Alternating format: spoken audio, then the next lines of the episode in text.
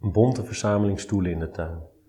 Keurig in een kringetje. Eettafelstoelen, een paar tuinstoelen, mijn bureaustoel, twee oude schoolstoeltjes, een laag uitklapstoeltje voor op het strand en een vergeelde kruk die nog uit de tijd stamt dat mijn vader vastberaden was een bar in de huiskamer te bouwen. De barbecue staat tegen de schuur. Ik zet de zakken ernaast. We kantelen onze houten ronde eettafel en tillen hem naar buiten. Het ding is zo zwaar dat we, als we eenmaal door de deur zijn, besluiten hem verder te rollen. Hoe laat komt iedereen, vraag ik. Ik heb gezegd dat we om acht uur beginnen, zei mama. Dus ze zijn er om zeven uur. Dat zit er dik in. Ik ga je oma wakker maken. Oma woont al een paar jaar bij ons in huis. Ze slaapt in mijn oude kamer, die vrijkwam toen de woningbouw op alle huizen een dakkapel liet zetten en ik naar de zolder verhuisde. Ze is halverwege de zeventig. Ze eet als een kind. Ze kluift een paar keer aan een bot en gooit het zo terug de pan in. Ze laat scheten die ruiken naar zure drank en vergeet negen van de tien keer door te trekken als ze naar de wc is geweest. Volgens mijn moeder is altijd zo geweest. Ze is graadmager, heeft een zwaar gerimpeld gezicht, maar haar haar is nog altijd pikzwart en ze drinkt iedereen onder de tafel. Mijn moeder helpt haar met douchen, aankleden en naar bed gaan. Verder is ze nog redelijk zelfstandig.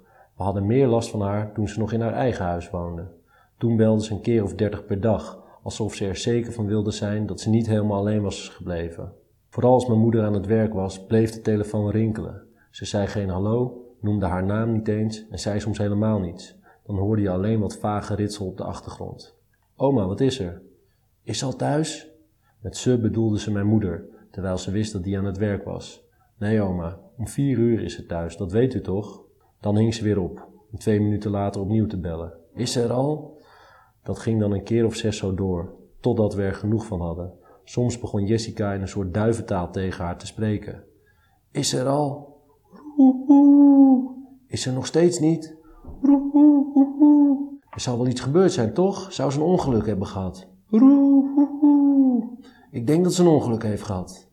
Ze belde blijkbaar ook net zo vaak naar de garage. Jassie werd er gek van. Hij heeft op een gegeven ogenblik de kartonnen kaart gepakt waar ze alle belangrijke telefoonnummers op had geschreven en alle ene in zevens veranderd. Toen was het even rustig, maar na een tijdje had ze, waarschijnlijk met hulp van mijn moeder, alle nummers weer op orde en begon het van vooraf aan. Soms belde ze en vroeg ze niet naar mijn moeder, maar naar mijn vader. Dan trok ik meteen de stekker eruit. Op een dag werd mijn moeder gebeld door iemand van de supermarkt. Ze hadden oma betrapt. Haar handtas zat vol niet afgerekende koetjesrepen.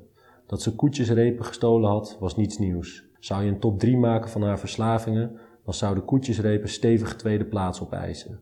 Net achter Bessie Jenever, maar ruim voor Belinda Menthol sigaretten.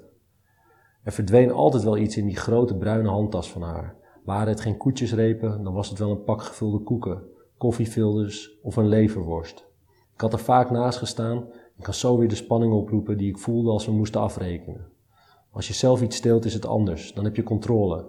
Met haar was ik altijd bang dat we aangehouden zouden worden.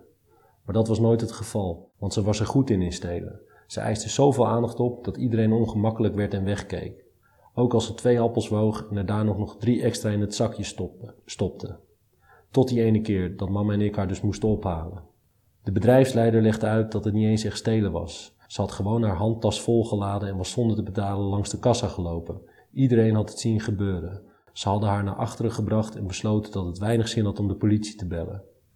De bedrijfsleider nam ons mee naar de kleine muffige kantine en daar zat ze, aan een tafeltje met vakkenvullers en cashiers die pauze hadden. Ze hadden haar koffie gegeven en een boterham. Toen mama vroeg wat ze gedaan had, zei ze: Uren, dagen, maanden, jaren, vliegen als een schaduw rond. Niet lang daarna trok ze bij ons in.